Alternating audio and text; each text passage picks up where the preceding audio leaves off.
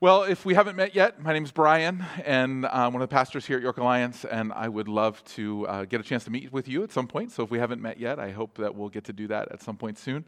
Um, we are going to continue in a very short series, literally as short as a series can be. Uh, it's a two week series. If it's one message, it's not a series. So uh, this is a two week series. It's called Faces.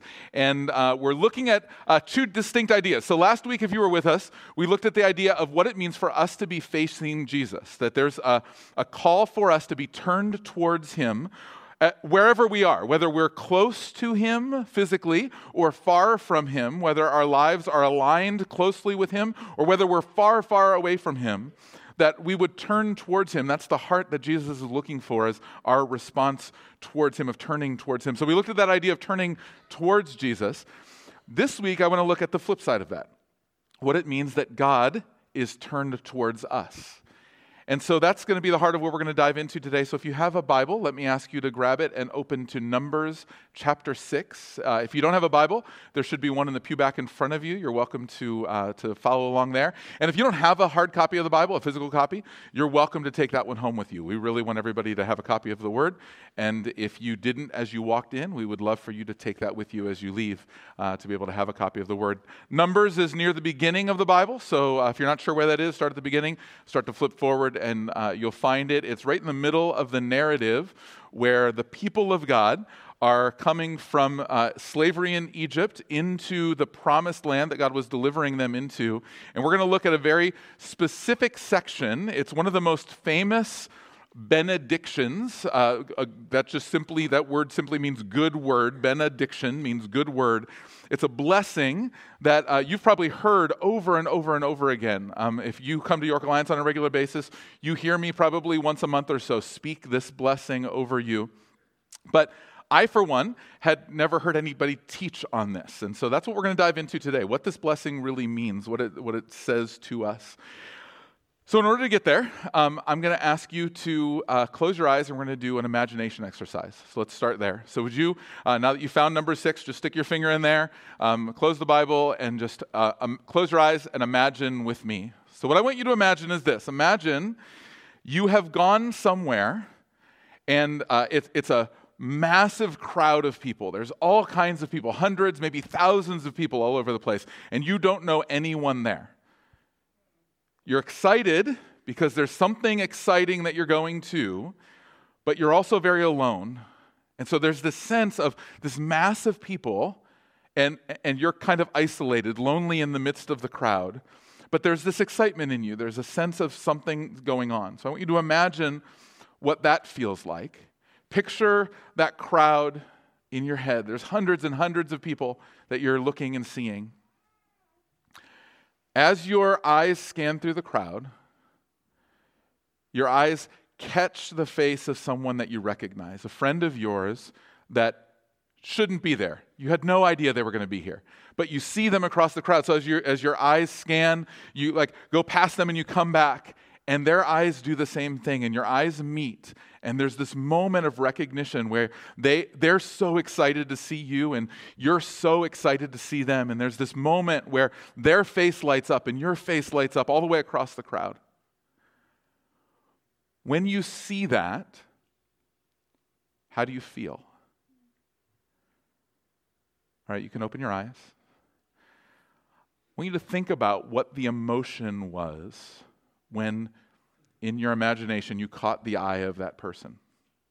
For most of us, there's this sense of warmth and um, uh, this, this kind of like catching of our heartbeat, where we're, we're excited in a way that is um, almost out of sync with how significant that is. It's like there's something in our soul that resonates with that person when there's that, that look of recognition. When we see them in the midst of a crowd, there's something that happens in us. Why is that? I believe there's an answer to that question, and that's what I want us to dig into this morning. what happens when we catch the eye of someone like that? Why does it do so much in us? So, to get there, I want you to listen to this blessing that you've probably heard maybe for many of you, dozens to hundreds of times. I want to ask you to listen to it two more times. Ethan is going to come and he's going to read it for us in two different translations. And I want you to listen to this blessing of the face of God turned towards you. So, again, this is Numbers chapter 6, verses 24 to 26. I'm going to first read from the Good News translation and then from the ESV. May the Lord bless you and take care of you. May the Lord be kind and gracious to you. May the Lord look on you with favor and give you peace. And then the ESV. The Lord bless you and keep you. The Lord make his face to shine upon you and be gracious to you. The Lord lift up his countenance upon you and give you peace. Amen. Thank you. Short. Um, he had to read it in two translations because he's like, I got up so early. I should be able to read it in at least a little bit, take a little bit of time. Thank you, Ethan. What's this blessing mean? What's the heart of it? And why does it tie to that idea of us seeing someone's face across a crowd? I want to look first at the blessing itself. I want to look at um, what God is doing as He's moving towards us, what, what He does, and what that produces. Uh, so there's something that's happening because He looks at us that way. So uh, what He does, what it produces, and then ultimately why, why it matters. What, what's the significance of the face of God being turned towards us? So, what he does, what it produces, and why it matters. So, again, this is a famous benediction, uh, one that you've probably heard a lot. I, I, want us to take it apart in the three different lines that are there. Each line has the same three parts. So, if you uh, study this, you're going to find uh, three distinct parts of each line the name of God, stated three times. So he's not using pronouns, he's not coming back and referencing. He's stating his name, Yahweh, to us as his uh, as our God. He's stating it to his people, stating his name. Then he's stating his action, what he's doing as he moves towards us, what his position towards us is.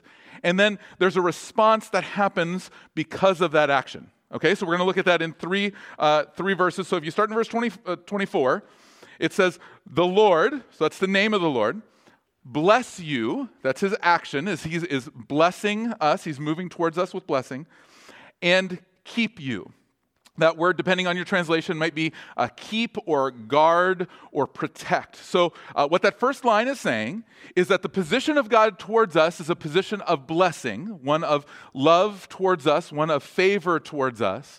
And because He has favor towards us, He also guards and protects us. There's a, a, a sense of uh, His uh, kind of protection, His surrounding us because of that. So, that, that's the way that that proceed. So we're going to go to line two, and you're going to see that pattern kind of emerge. And line two is where it gets really interesting. So it says this The Lord make his face to shine upon you and be gracious to you. So now the Lord, again, same statement of the, the name of the Lord, but the action is that his face is shining upon us. There's a turning of the face of God towards us, and there's a, a, a, a light, a, a reflection of glory that comes towards us. And the response that happens because his face is turned towards us, the response that happens is grace. He is gracious to us. Grace is because of the love that God has for us. There's this love that overflows to us. And, and so, for many of us, when we think about the face of God turned towards us, uh, we, we think of shrinking back, we think of, uh, of fear. But what, what God says about Himself over and over again, but here very explicitly, is when He turns towards us, He turns towards us with love and grace.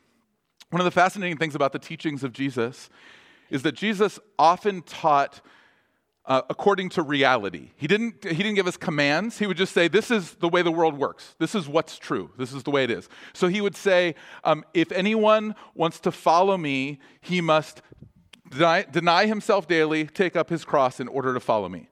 Now, Jesus is not saying, um, Now look, if you want to follow me, here are the rules. Here's the things you have to do. What he's saying is that the only pathway to following me is to deny yourself daily, take up your cross and follow me. That's the only way to do it. It's like if I come to you and I say, um, if you want to be healthy, you have to eat something other than candy and ice cream. I, I, I'm saying that not because I'm mad at you or not because I don't like ice cream. I think I should be able to eat, eat ice cream all the time. But the way reality works is if I eat ice cream all the time, I won't be healthy. If you eat candy and ice cream all the time, you won't be healthy. It's just a statement of fact. So I'm not saying that because I'm, I'm punishing you or I'm calling you to something. I'm just stating a fact. If you want to be healthy, you have to eat other than something other than candy and ice cream. Well, Jesus, near the end of his life, says this to his disciples If you love me, you will keep my commandments. Now we hear that and we immediately turn it around. In order to show that I love him, I'm supposed to do something. There's something I'm supposed to do. But that's not what Jesus said. The statement of reality if you love me, you will keep my commandments. There's a guy named Michael Hendricks who has uh, started to enter into this new field called neurotheology, and it's basically kind of the intersection of neuroscience and theology together. We'll talk a little bit more about that as we go through the day today. But in his book, The Other Half of the Church, this is what Hendricks says Love is the first step. We love Jesus and we will obey. When we do not love Jesus, we will not obey him. We often conclude that we need to choose to obey, and this will prove we love him. This is exactly backwards. If I want to obey Jesus, I need to focus on skills that help me love him and receive his love. My behavior will then take care of itself. Our brains are designed to change us through love. I want you to look at that last sentence one more time. Our brains are designed to change us through love. That may or may not be a new concept to you, but in neuroscience and psychology, that's something that's been known for a long, long time. It's a generally accepted fact that love is actually what changes us. That when we uh, change our deepest desires, that's when our behaviors change. So when Jesus says, If you love me, you'll keep my commandments, what he's saying is something happens in you when love is your position towards me. So now go back to that statement. God's face is turned towards us, his face shines on us, and is gracious to us. He loves us we love, the scriptures tell us, because he first loved us. His love towards us invites a response of love towards him. And all of that, hear me, all of that happens before our obedience. Obedience comes, but obedience is after the love that we have for God and he has for us. His face shines upon us and is gracious to us. Let's go to the, we'll come back to that, but let's go to the last line. Verse 26. The Lord lift up his countenance upon you and give you peace. That word countenance moves us from the face of God to the eyes of God. Michael Hendricks again says that joy is transmitted always through the face, but especially through the eyes. When you think about seeing that person from across the room, that recognition that they have of you, it's not because their face changes first, but it's in their eyes, right? Like you can see when somebody recognizes you, you can see it in their eyes. When someone's glad to see you, you see their eyes light up. What the scripture blessing says is that when God the Father turns his face to you, his eyes meet with you, his countenance, and his eyes light up, and he brings you peace. Now, for a lot of us, when we think about being under the gaze of God, the very last thing we think about is peace. But what, what God tells us is that when his face is to us, he brings grace. And when his eyes look at us and meet with ours, he brings us peace. So, what's that do? What, what, what happens when that whole process unfolds and the face of God is turned towards us? The face of God is actually a concept throughout Scripture. That Hebrew concept is more than a thousand times in the Scriptures, over a hundred times just in the Psalms themselves. And so, what I thought we'd do is walk through all 100 times in the Psalms. just kidding. That'd be an awesome morning, though, wouldn't it? It'd be lots of fun. No, I'm just going to show you a couple examples of the more than 100 times that the Hebrew concept of face is in the Psalms. Because sometimes the word face shows up and that concept shows up in English, but sometimes that's hidden to us in our translations, but the same Hebrew concept is there. So let me show you a, a couple of each of those. So let's start with Psalm 11. I'm going to show to you on the screen so you don't have to flip there. Psalm 11:7 says this, "For the Lord is righteous, he loves righteous deeds, the upright shall behold his face." And so, what he says is um, in this cycle where obedience comes out of love, love creates obedience, the righteous person, those who are uh, being changed through love, are seeing the face of God. Okay, so let, us go one more to uh, Psalm 13. Psalm 13, 1 says this How long, O Lord, will you forget me forever? How long will you hide your face from me? So, this is the opposite side. The psalmist is lamenting and saying, Where is your face? I long to have your face reflecting on me. God, show me your face. So there's this crying out of the psalmist. But there are times that it's hidden. So let me show you Psalm 16. Psalm 16:11 says this: You make known to me the path of life. In your presence, is in your, your translation, there is the fullness of joy. But that word presence is literally the face of God. So, so what the psalmist is saying is, You make known to me the path of life in your face, or as your face is on me, there is fullness of joy. So joy comes because your face is turned toward me. Uh, one more, Psalm 21. For you make him most blessed forever. You make him glad with the joy of your Again, English translation would say presence, but that's literally the Hebrew idea of face. So you, you make me glad with the joy of your face turned towards me. Here's what I want you to see. If you were to go through all 100 plus references to the face of God in the Psalms, you would find that joy always comes with the face of God. That when God's face is turned towards us, joy is the result. Why? Well, because Numbers chapter 6 tells us when he turns his face towards us, he's gracious to us. When his eyes meet with us, he gives us peace, and grace and joy and peace always travel together. So as we receive grace and peace, we have joy. Now, I'm just going to ask you to stick with me for three to five minutes. I'm going to work through a little bit of neuroscience that's probably going to be deathly boring to some of you, but it's only three to five minutes. So stick with me, and we'll come back out of it here in just a minute, okay? Um, this is fascinating stuff for at least two or three of us. Okay. Um, so, neurologists tell us that there are two factors that are always present when the brain lights up with joy. There's two things. There's a lot of things that could be there, but there's two things that are consistently there. One of them is that joy is always relational. So joy is always in relationship with someone. And secondly, that joy comes when someone is happy to see me or happy to be with me. So joy comes with two factors in relationship, and that person I'm in relationship with is happy to see me. Also, neurologists say that joy is not a typical emotion, it's what they call a supra emotion. It is a, an emotion that is uh, in in conjunction with a lot of other emotions. So it works in concert with and supporting, tying together all kinds of other emotions. So joy is not an emotion that you have to uh, experience in a singular form. In fact, most of the time, joy is felt in concert with other emotions. So, those two things are really important for us to get together because um, the, the idea of a relational God in relationship with us who is happy to see us, who is joyful in our interaction is what lights us up on the inside, which is lights up our brain, gives us a, a, a different way of looking at the world. So, Ed Khouri wrote a book called uh, Becoming a Face of Grace, and he says uh, this Dopamine fueled interactions powered by grace are the basis for bonding with God and with others. The strongest bonds we share are those rooted firmly in repeated, grace filled dopamine triggering interactions. Grace, fueled by dopamine, is the basis for the strongest relational bonds possible. Let me repeat that middle section. The strongest bonds we share are those rooted firmly in repeated, grace filled, dopamine triggering interactions.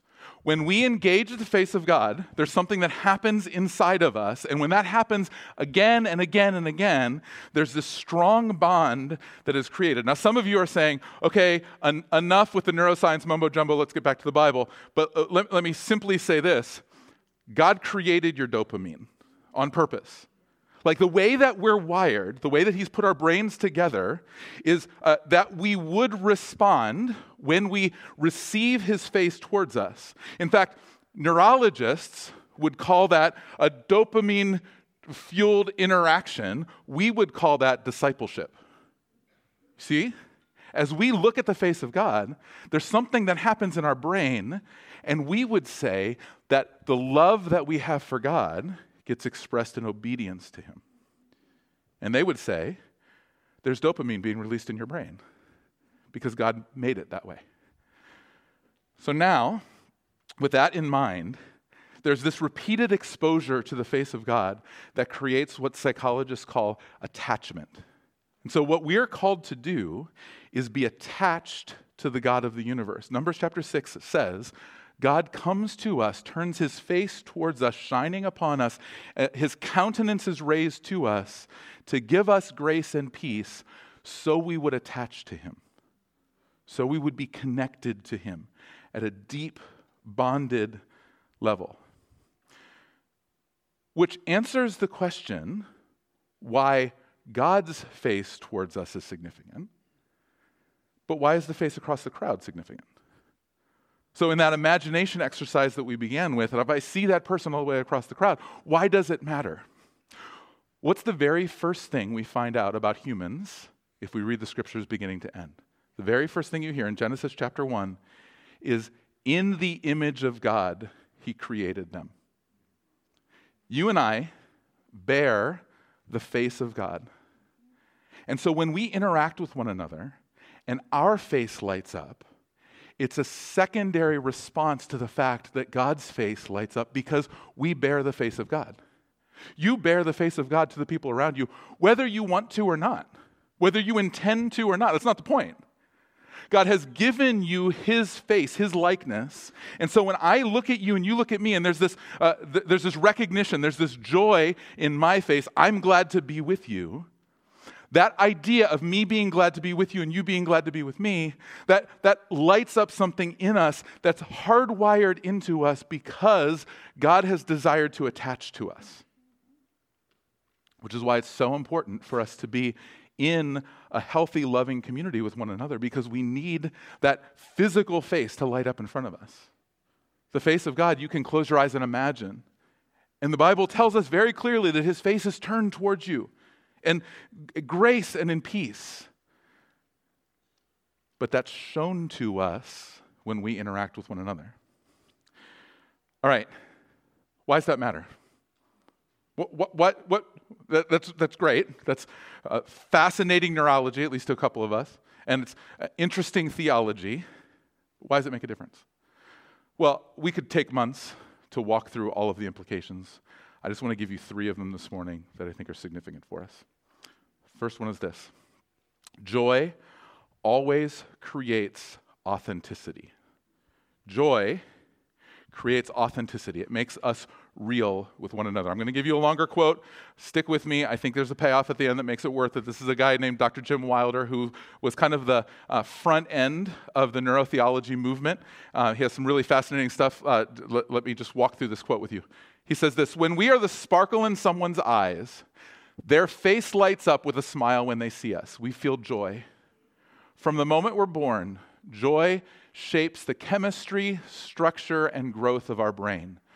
Joy lays the foundation for how well we will handle relationships, emotions, pain, and pleasure throughout our lifetime. Joy creates an identity that is stable and consistent over time. Joy gives us the freedom to share our hearts with God and others. Expressing our joyful identity creates space for others to belong.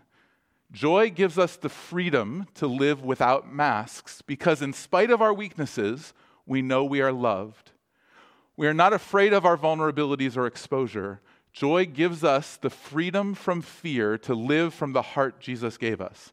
We discover increasing delight in becoming the people God knew we could be. What Wilder's saying is this when we have connection with one another, it always creates authenticity because it's in the reality of our connections, me being honest with you and you being honest with me, that joy is created. So, authentic relationships build joy, and joy builds authentic relationships. There's a cycle. And if we're real with one another, we will always be building joy. And if we're not, we will be deflating joy. Let me explain. Remember, joy has two components relational and I'm happy to see you, you're happy to see me. So that relational component could be present, but if you're pretending to be someone that you're not, and I'm expressing how happy I am to see you, your brain is smart. My brain's smart. We know that you're happy to see somebody who doesn't actually exist. And so, although you may be happy to see the me that I'm presenting to you, I believe you wouldn't be happy to see the real me. And so, what happens is our joy starts to deflate because we're not able to be real with one another. But on the flip side, an authentic community where people are real with one another and we are our real selves before one another always builds joy. What happens is there's a, a, a, a, lighting up of our face with one another that's authentic and real. And when I see your face light up, I know you know who I am and you still want to be with me. I know that you, you, you still desire that connection, even though you know my stuff, even though you know that I'm broken and messed up. It's okay. Joy always creates authenticity. Secondly, lack of joy always creates problems. Here's what I mean joy is relational. So if in relationship, Joy is not happening because I'm either irrelational or because I'm faking it in relationship. I have a mask on, I'm being hypocritical, and joy is dropping out. When I'm low in joy, I counterintuitively do not naturally move toward relationship, I move away from relationship. This doesn't make any sense logically, but it does within your experience. Because you and I both know that when our joy is low, the last thing we want to do is be closer in relationship with somebody else or closer in relationship with God. We, we retreat. We, we go to non relational joy substitutes, pseudo joys. And those pseudo joys don't build our joy, they drain our joy. So sometimes those are very natural things. Um, things like social media or food or uh, TV or movies or whatever it is. Sometimes those are much more harmful things, things like alcohol or drugs or sugar or porn or whatever it is. That there's, there's these non relational ways that we seek joy. The way Hendricks says it is that the soil of our hearts, when it lacks joy, is ripe for addiction. That we're drawn to a pseudo joy because we're lacking real joy. Here's the good news real relational joy, both vertical and horizontal, horizontal, vertical, you know what I meant, with others and with God, real joy actually drains the power of pseudo joys. So, uh, if you find yourself in a cycle of addiction towards a pseudo joy, something that is a, a, a false joy that you're seeking to fill your life with, depending on how far down the line you are, there's maybe a, a, variety of things that need to happen. But one of the things that must happen is that real joy has to be created. And what you'll find is that when real joy is there, instead of the fake joy that's replacing the real joy, all of a sudden the, the drive toward the fake joy starts to go down because you have the real thing. This happens throughout our life. When we substitute something good with something not as good, when we go back to the really good thing, we don't want the substitute anymore. So when joy is lacking, it creates problems. But when we fill joy, when joy starts to come up, our drive towards pseudo joy starts to disappear. So joy creates authenticity, low joy creates problems. And then finally, and importantly for where we're headed over the next month and a half or so, is that joy, believe it or not, helps us handle suffering. Now that's weird. Like, how is it that joy helps us to handle suffering? Remember, I said joy is a supra emotion not a, a, singular emotion. It can be held in contact with other things. So Jesus is our clear model here. In uh, the book of Hebrews, the writer of the Hebrews says this It was for the joy set before him that he endured the cross. So, with joy, Jesus engaged the most difficult, awful kind of suffering that anyone could imagine bearing all of our sin and shame, being disconnected from all of his earthly relationships. Jesus endured the cross for the joy set before him.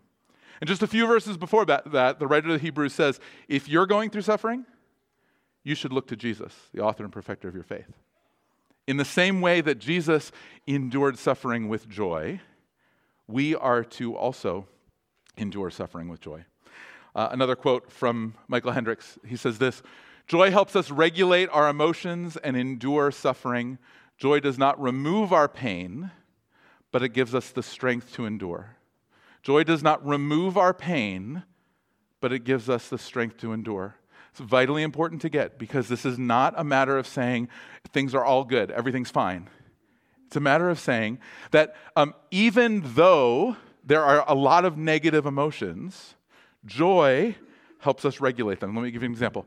If you go into work tomorrow and you find out that you just got fired, your first response is not going to be joy right? Like that's not going to be like like your immediate emotion is not like yeah well maybe if your job's really bad i guess but that's it's not going to be your immediate emotion right? You're going to have you're going to have anger you're going to have fear you're going to have sadness you're going to have a lot of other stuff. Joy's not going to be the first thing that happens. You're going to have all this this blend of emotions but as you pack up all your stuff and you're walking out to your car, if you have the sense as you're walking out to your car that the face of God is turned towards you, and even though you're feeling fear and sadness and anger and all these other things, you also know that the face of God is protecting you, that He blesses you and keeps you, that His face is shining on you and giving you grace, and that His eyes are connecting with yours and giving you peace you have joy while you still have fear and sadness and anger.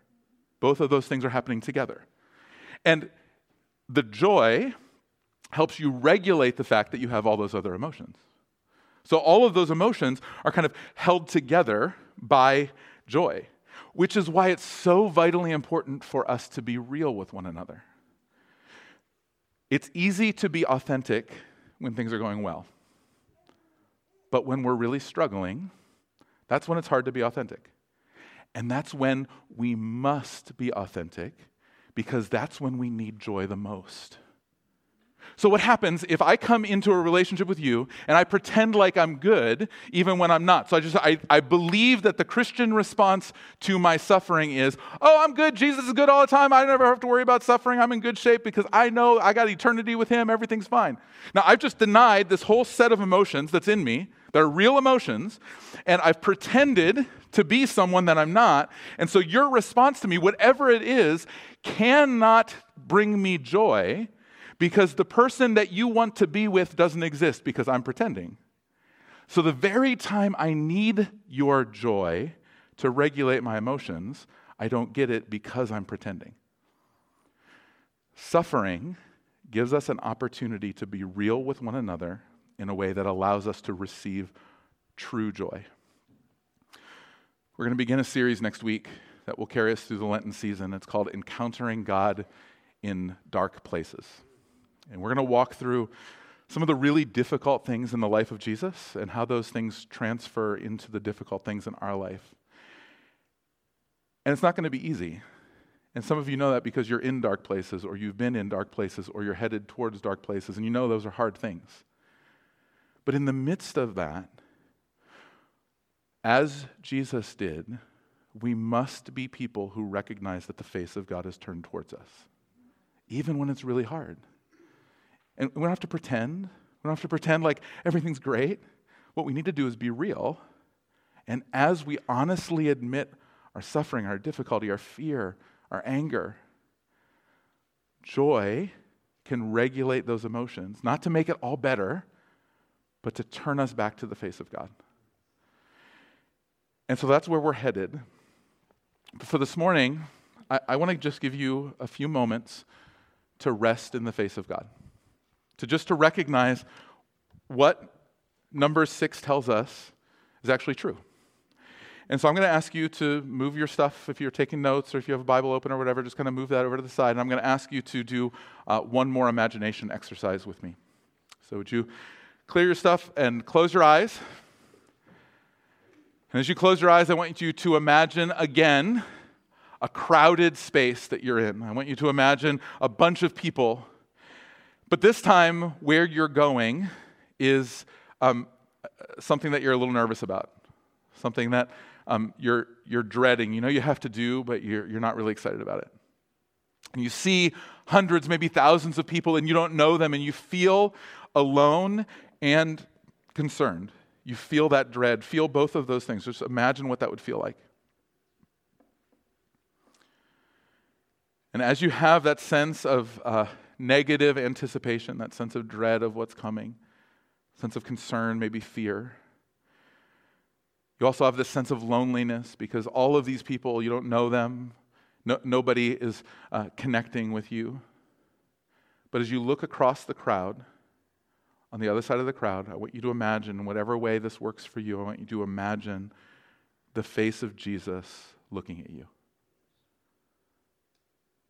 And as he sees you, his eyes light up. As he sees you, there's this joy that comes across his face. He's so glad to be with you.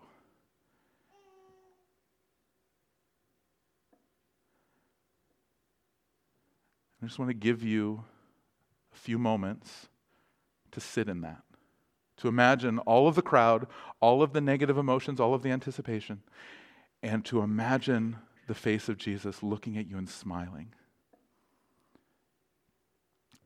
So let's just take a minute. Holy Spirit, would you just bring that reality into our hearts and our minds that you are smiling at us?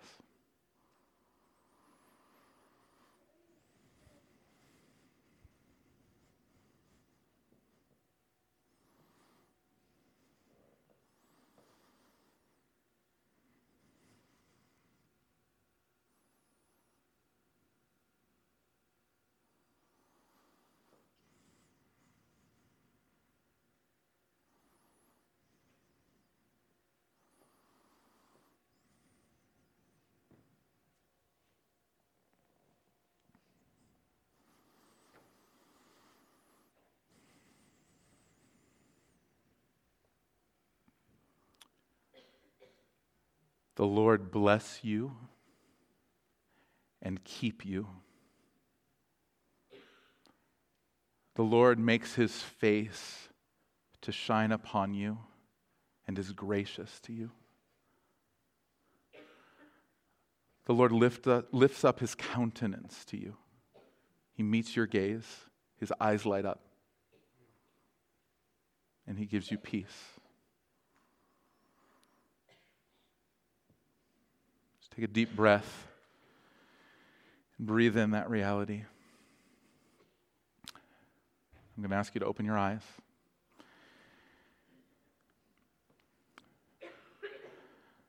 There's some of you who are readily able to receive that. Whether you always feel it or not, you, you know that the face of God is turned towards you and smiles. You know the joy and you've experienced that, and that's beautiful.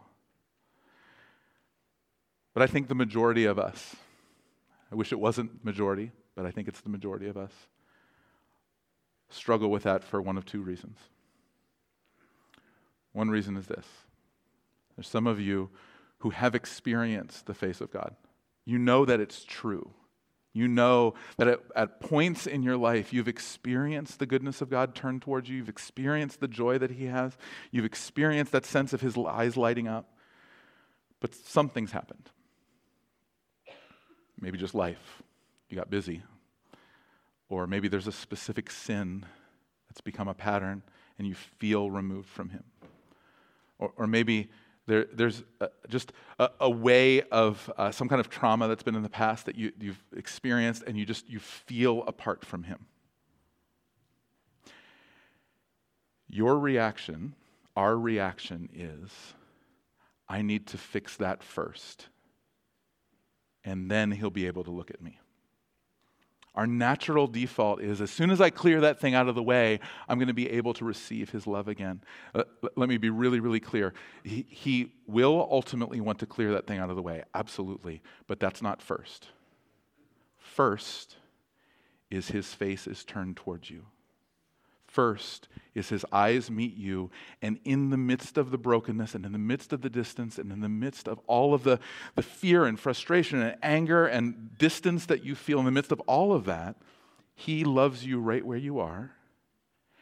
And ultimately, he'll deal with that thing. But first, he wants to love you, and he wants you to receive that love. So that's a lot of us. But I think there's one more group that I think is really important for us to speak to.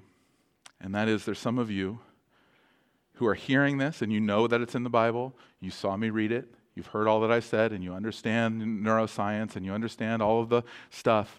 And you're also saying, I don't buy it.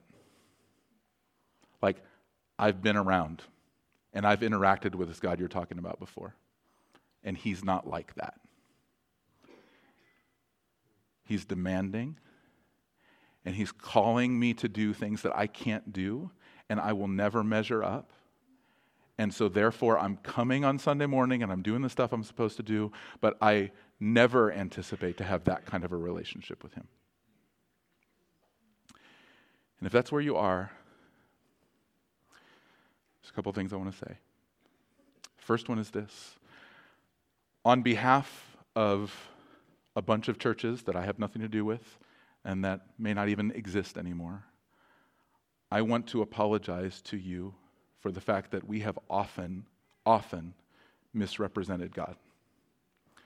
The Bible is exceedingly clear in telling us that the position of God towards those who are looking to Him is one of love and grace and peace.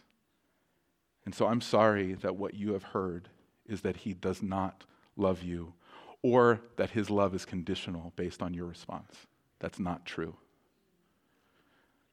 But here's the other thing I want to tell you right where you are, there's an invitation in. The Psalms, in addition to over 100 times talking about the face of God, will also say this Taste and see that the Lord is good. There's a step forward that we have the privilege of taking that allows us to taste and see. And for you, that may not be able to first be the face of God, because that may be too hard for you to get your head around. There may be too much baggage, there may be too much stuff. I get it. But it can be a community of faith that says, let us represent the face of God to you. Let us love you in a way where our, eyes can light up and our face can be turned shining toward you. Taste and see that the Lord is good. So, wherever you are, there's an invitation in. And so, I'm going to give you an opportunity to respond in just a minute. The team's going to lead us, and we're going to stand and we're going to sing, and that's a beautiful response to his goodness. But for some of you, there's an invitation to step forward you need someone to represent the face of God before you. need someone to come beside you and to be able to pray over you in that way that says, I'm with you. I'm glad to see you. My eyes can light up as I get to pray for you. We would love to do that. This side of the sanctuary is set up that way. So, whether this altar rail or this front pew, it's an opportunity for you to come and be. And we would love to have pastors and leaders and intercessors and friends just be able to gather around you and represent God to you to pray God's blessing over you. Maybe for some of you that you, you need to first encounter Him directly, and another face would complicate the issue. And so, this side of the sanctuary is for that. If you want to come to this altar rail or this front pew, this is a place for you just to be with God. And you may say, well, why would I need to move from where I am to go be with God? I can be with God right where I am. And that's true. But if you've ever moved forward to an altar, you know, there's a couple things that happens physiologically within you. There's, there's some stuff, right? Your, your heart starts to beat a little bit faster, and you get a little sense of like a shortness of breath in a way that's good, kind of. You know, you have that feeling. And, and there's something that's happening as we are stepping forward to encounter God in a way that's not what's going to happen when you stay at your pew. And so by stepping forward, we're just inviting Him to come and to work in us in a different kind of way. And that's not going to be for everybody. But there's some of you who it's, it's worth taking that step forward. And so I want to encourage you to respond as God leads you to, knowing that His face is turned towards you, His eyes are encountering yours, and his face is not judgment, and his eyes are not scrutiny. It's love and joy and peace. And so, would you stand and let's sing together as we respond?